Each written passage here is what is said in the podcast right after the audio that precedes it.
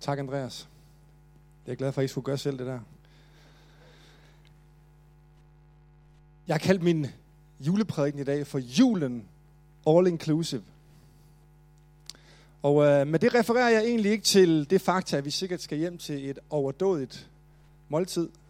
Du ser sulten ud, Henrik, i hvert fald. Og med alt det mad, vi skal sikkert spise i flere dage, hvis jeg kender de flestes rutiner ret, og med den gaveregn, der venter os. Men det er faktisk ikke det, der ligger lidt i den her overskrift. Faktisk kan det lige indskyde, hvis I ikke ved det, så bruger danskerne omkring 13 milliarder her juleaften. Og nu ved jeg ikke, om du ved, hvad en milliard er, men øh, jeg kan huske, da jeg gik på handelsskolen, der lærte vi, hvad en milliard er. Og hvis man bruger 1000 kroner i timen, hver time, fra man bliver født 24 timer i døgnet, så er man 114 år, når man har brugt en milliard.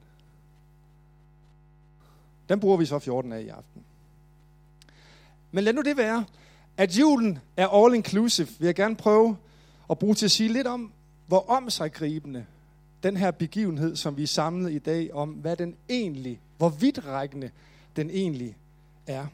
Og jeg kom til at reflektere over det her i lørdags, da vi havde en fantastisk arrangement her i kirken.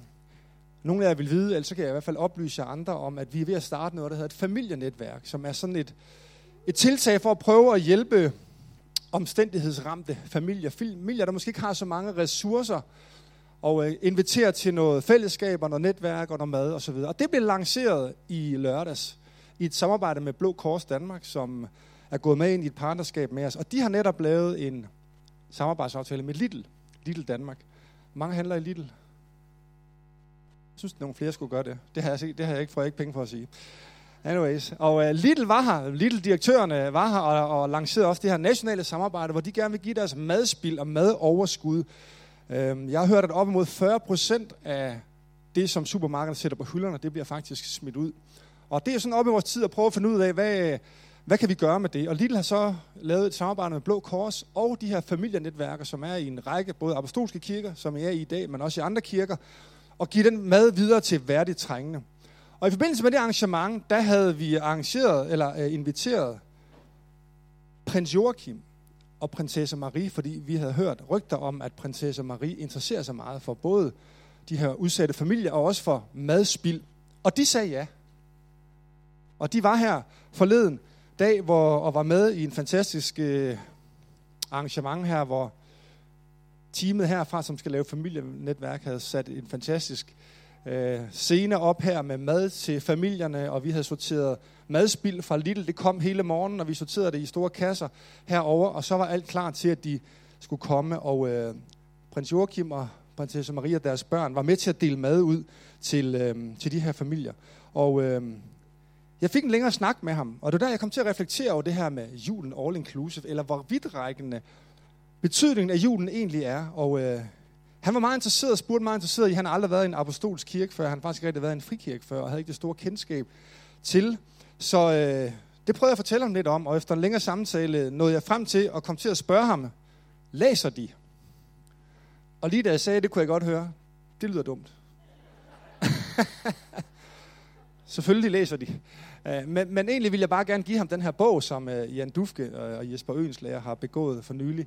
To efterskoleledere, som udgivet en bog, der hedder Alle unge vil lykkes, som egentlig er et bidrag til også en fortælling om, hvordan friskoler og frikirker og troen i det hele taget egentlig har en indflydelse også til at være med til at løfte vores samfund, og den, den fik jeg så givet ham. Men øh, vi stod, da vi stod og snakkede, så sagde han, grunden til, at vi egentlig er her, det er egentlig fordi, sagde han, at øh, vores børn, jeg vil gerne, at vores børn kommer og oplever at være med til også at give mad ud til folk, der ikke har så meget, som vi har. Og så sagde han det på den her måde. Mine børn kender kun til det der lille Jesusbarn i krybben. Og jeg vil gerne, at de også skal lære mere om betydningen af den historie. Det kunne jeg måske godt tænke mig, at vi også lige var sammen om et lille kvarters tid her. Betydningen af den historie. Ser I Jesus som det lille barn? Du giver mig den næste, Bibi fortæller os, at Gud er helt tæt på. Der er noget vidunderligt nærværende i at forstå julen og tænke på julen som Jesus som det lille barn. Det fortæller os, at Gud han er i øjenhøjde, han er tilgængelig, han er nærværende, og han er mange måder, på mange måder egentlig meget simpel at række ud til at forholde sig til, når vi tænker på ham som et lille barn.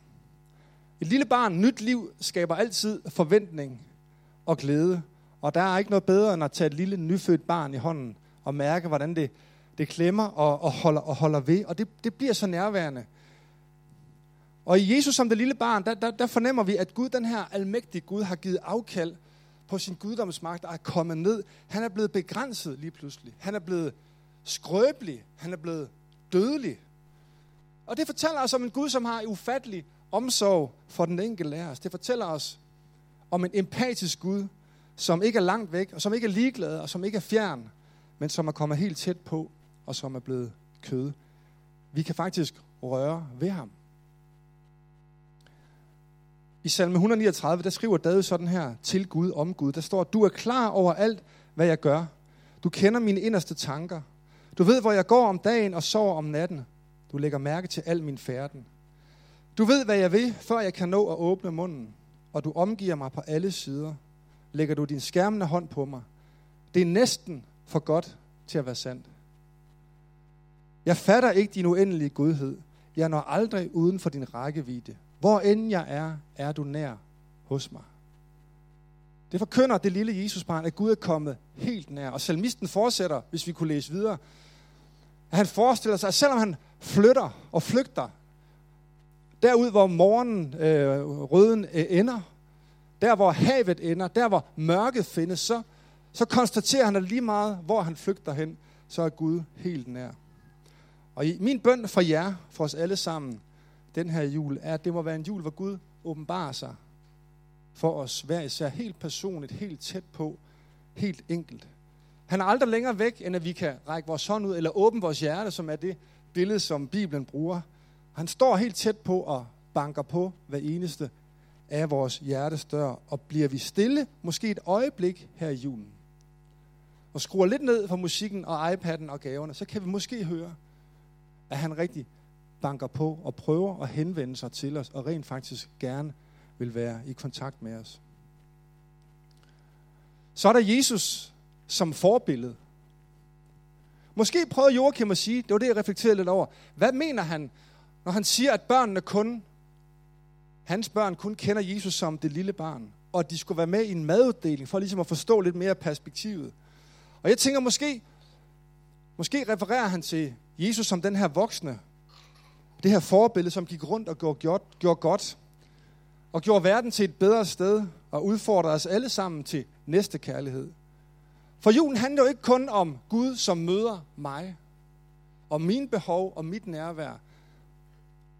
Det handler også om en Gud, som ikke kun er personlig og, og slet ikke privat, men faktisk introducerer et menneskesyn og en samfundsorden, som var ukendt på det tidspunkt, hvor Jesus kom, og som vi faktisk tænker stadigvæk under, er under konstant pres. For Jesus viste os Guds kærlighed og karakter i praksis, og han behandlede alle mennesker lige. Han behandlede alle mennesker med samme værdighed. Og børnene, som ellers skulle holde sig i baggrunden, kaldte han frem, løftede dem op og velsignede dem.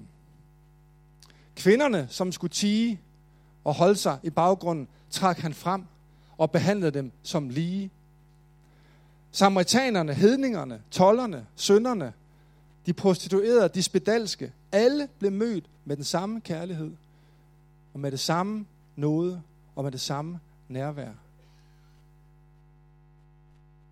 Her introduceres et menneskesyn, som verden ikke har set før. Og som Paulus bliver optaget af ham, der har forfattet det meste af Nye Testament, hans store åbenbaring er jo, så er der jo ingen forskel på jøder og grækere, på slave og fri, på mand og kvinde osv. Og det viser Jesus i praksis ved rent faktisk at røre ved og være tæt på og have fællesskab med alle sammen. Jeg vil gå så langt som til at sige, at den første jul varslede et radikalt opgør med klasseskæld, med raseskæld, med kønsskæld, med religionsskæld. Og den ventede messias og konge blev ikke født på et, i et palads under prompt og pragt, men i et ganske almindeligt overfyldt hjem hos en ganske almindelig mor. Og Jesus introducerede ikke bare en tænkning om et menneskesyn. Han levede det ud i praksis. Han gav sig selv hen for alle slags mennesker. Han formede et folk, det vi i dag kalder en kirke, som der faktisk stod om, at den første kirke havde yndest i hele byen. Hvorfor? Fordi de tog sig af enkerne og de faderløse, og de mennesker, som ikke havde mange behov. Ja, som havde mange behov. Og Paulus han skriver sådan her i brevet til Filipperne. Betyder det noget for jer? Det kunne jeg sige med bare lige en anelse alvor den her juleaftens eftermiddag. Betyder det noget for os at blive mindet om, hvad Kristus har gjort for os? At blive trøstet og opmuntret. At opleve åndens fællesskab og mærke den indbyrdes kærlighed og omsorg. Og hvis de ting betyder noget for os, så gør min glæde fuldkommen, skriver Paulus, ved at praktisere dem. Stå sammen i kærlighed og være et i sjæl og sind. Gør intet ud fra selviske motiver eller personlige ambitioner. Vær ydmyge og se op til hinanden, så I giver andre mere ære end jer selv. Sørg ikke bare for jeres egne behov, men tænk også på de andre. Menneskets første spørgsmål til Gud, ved I hvad det var? I hvert fald ifølge Bibelen. Jeg tror nok, Gud når at stille mennesket syv spørgsmål, inden mennesket når at stille Gud. Eller mennesket når at stille Gud spørgsmål, inden Gud stiller mennesket det første spørgsmål. Og mennesket, det er Kain. Han spørger, efter han har slået Abel ihjel, og Gud stiller ham til ansvar for det, så stiller han det her spørgsmål. Er jeg min brors vogter? Er det mit ansvar, hvad der sker med min bror, med min næste? Og svaret står jo helt klart i julen i Jesus Kristus. Ja, det er vi. Ja, vi har ansvar for hinanden. Ja, vi har et fællesskab. Vi har en værdighed, som vi skal slås for og kæmpe for og løfte hinanden op. Julen handler ikke kun om mig og hvad Gud har gjort for mig, men også om at udfordre os til at tage et medansvar for hinanden, for dem, som er tæt på, og dem, som er langt fra. Dem, som helt naturligt kommer ind i vores sfære, og dem, som ikke helt naturligt kommer ind i vores sfære. Og der kan den, den kristne kirke være et genialt og vigtigt input til et samfund, når vi vedkender os, at julen udfordrer os til også at være hinandens vogter. Være medansvarlig for hinanden, for vores naboer, for vores kollegaer. Og være med til at gøre verden til et bedre sted. Julen minder os om, at ingen kan sætte sig over og sige sig fri fra, men vi kan alle sammen være et forbillede og være med til at gøre verden til et bedre sted. Er I her? I er meget stille. Men der er også meget brun sovs, der venter. Julen all inclusive. Der er et niveau mere, der er et lag mere, som jeg har kaldt Jesus som universets herre. Det er det sidste. Så skal vi synge noget mere.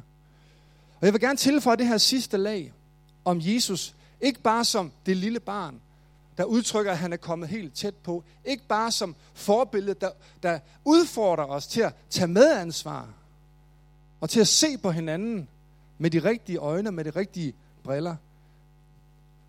Men også om en Jesus, som forholder sig til døden og livet. Som handler om, hvor verden er på vej hen. Se, julen stopper jo ikke bare om to dage, når vi er færdige med at spise. Den var lige til påske, synger vi i en sang.